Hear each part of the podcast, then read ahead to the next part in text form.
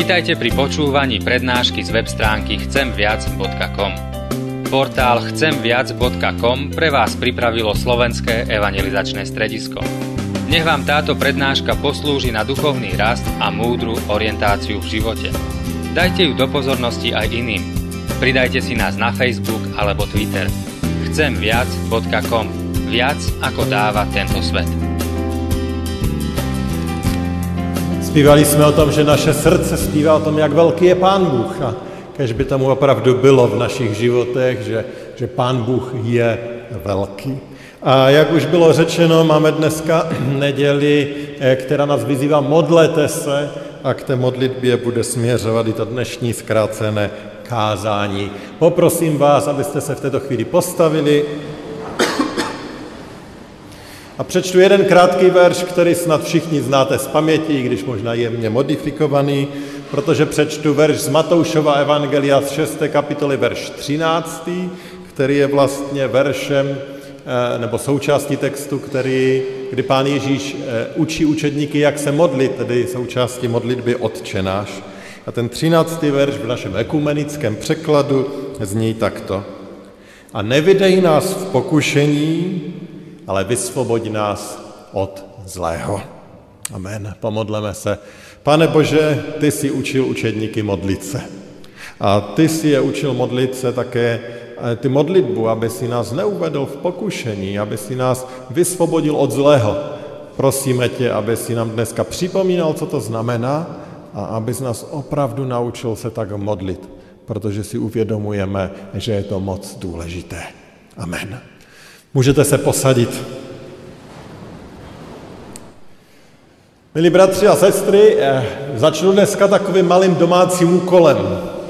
Zkuste si doma krok za krokem přejít modlitbu páně, odčenáš. A zda vůbec víme, co všechny ty jednotlivé části té modlitby říkají nebo znamenají. A nebo třeba i vyznání víry. Víme opravdu, co znamenají ty jednotlivé části, které tam vyznáváme? Je dobré se nad tím zamyslet, protože nám někdy hrozí, že přesto, že to známe na spaměti, na spaměť, tak nám vlastně ani nedochází, co to vyznáváme, co se to modlíme. Ty, ta dnešní část modlitby patří asi mezi ty jasnější, ale přesto dovolte, že se nad tím zamyslím. A jsou to vlastně dva příkazy v tomto verši, které jsme tady přečetli. Ten první zní, nevydej nás v pokušení.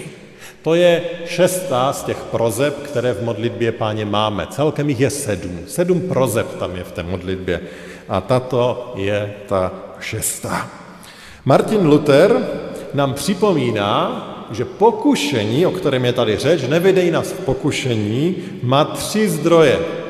A on říká, že buď přichází z našeho těla, nebo přichází z toho světa, ve kterém žijeme, anebo přichází přímo od ďábla. Ve větším eh, katechismu, o kterém tady byla řeč dneska, doporučujeme ke koupi. On je součástí eh, eh, našich vyznavačských spisů. Je to velká kniha, ale zajímavá, možná vás dneska zase navnadím ke čtení. A on ve větším katechismu definuje, jak tato pokušení působí. A první teda pokušení těla. A Luther říká, Pokušení těla nás ponouká ke smilstvu, k lenosti, k obžerství, k opilství, k lakotě, k podvádění a šálení blížních a zkrátka ke všem zlým choutkám, které se na nás lepí od přirozenosti. On říká, to se na nás lepí, protože to jsme my, to je tam někde uvnitř nás, k tomu nás to táhne, prostě nás to táhne ke zlému. A potom uh, Luther říká, že je to pokušení, které přichází ze světa, to jakoby z našeho okolí. A zase citát. On říká, co to zahrnuje. Říká, je to zášť a závist, nepřátelství, násilí a bezpráví, nevěru, mzdu, klení a nadávky, pomluvy, pichu a vychloubání se zbytečnými okrasami či ozdobami, touhu po slávě a touhu pomoci. On teda říká, že to jsou ty pokušení, které vznikají tam, kde jsou vztahy. Eh, kdybychom byli sami na světě, tak bychom asi neupadali v pokušení se chlubit, protože bychom neměli komu. Ale to jsou pokušení, které vznikají tím, že žijeme ve vztazích, máme kolem sebe lidi. A potom je tady ta třetí kategorie, o které Luther hovoří, a to je to, co on říká, že to je pokušení samotného ďábla. A Luther o tom ďáblu říká, že on štve a podněcuje ze všech stran. Především se však zajímá o to, co se týká svědomí a duchovních věcí. Znevažuje a tupí Boží slovo, tak i Boží skutky, jen aby nás odvrátil od víry, naděje a lásky a přivedl nás k nevěře, falešné troufalosti a zatvrzelé neústupnosti. Nebo naopak zase k zoufalství, popírání Boha, rouhání a nesčetným jiným ohavnostem. Tolik Luther před téměř pětisty lety. To znamená, ty pokušení ďábla on definuje ty, které útočí přímo na podstatu naše víry a našeho vztahu k Pánu Bohu. Takže tři typy pokušení, o kterých tady Luther hovoří a když se teda modlíme, nevidej nás v pokušení, on říká, ty tři musíme mít na mysli. Teda ta, která útočí přímo na nás, která plynou z naše lidskosti, eh, přirozenosti, která útočí na náš charakter. Potom ta, která útočí na naše vztahy eh, k lidem a potom ta, která útočí na náš vztah k Pánu Bohu. Takže ten náš takže my sami jsme prostě pod jakousi palbou těchto pokušení. A to víme všichni. Všichni se s tím pokušením setkáváme, víme, jak se to projevuje. Je to tak jednoduché poddat se něčemu zlému a dosaďte si tam cokoliv. Je tak lehké vybuchnout hněvem, je tak lehko maličko zalhat a neříct úplně pravdu, je tak levně pyšně se eh, klepat po hrudi a vystavovat se a dělat se, že jsem ten lepší a můžeme si tam dosadit cokoliv chceme. Je tak lehké podlehnout pokušení.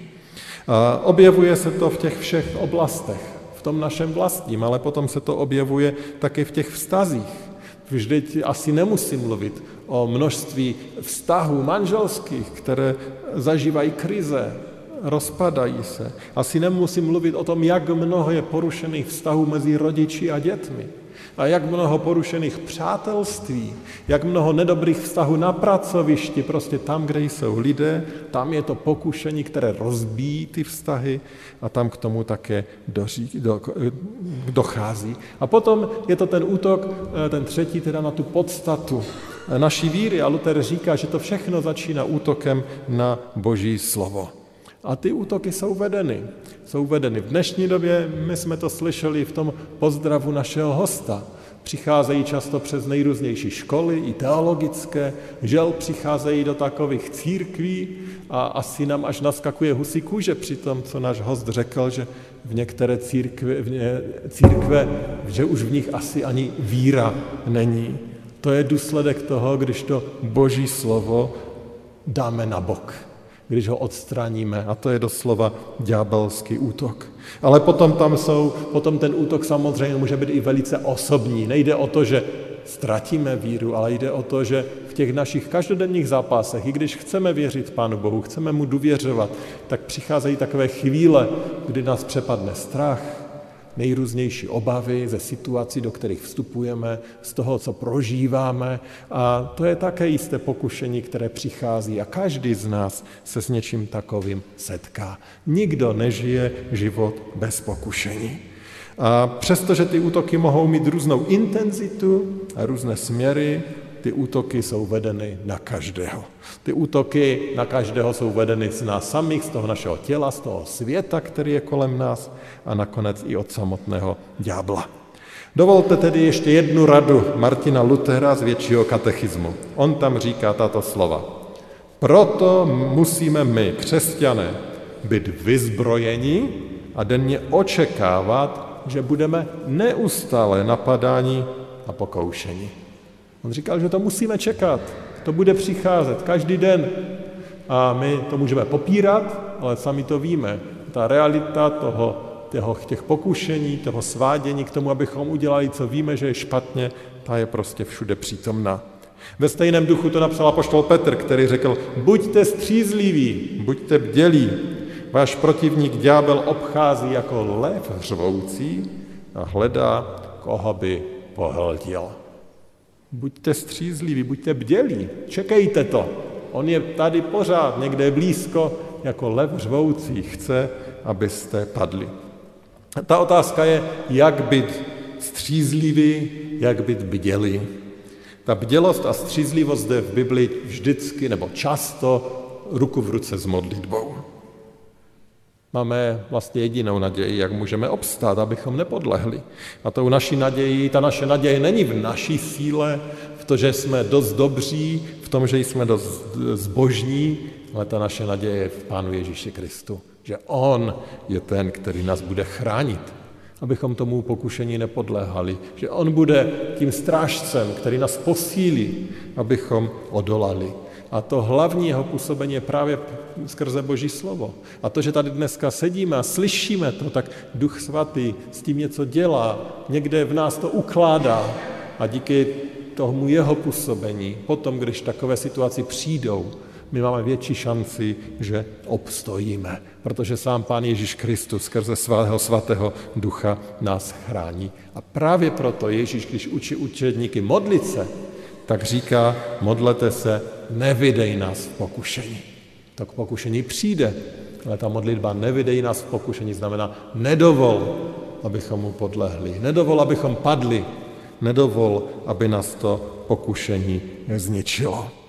Nevydej nás v pokušení. Samozřejmě, jsou některé věci, které my můžeme udělat, abychom se pokušení chránili. Když vlezete lvovi do výběhu, tak je pravděpodobnost, že vás pokouše větší, než když zůstanete na té dobré straně mříží.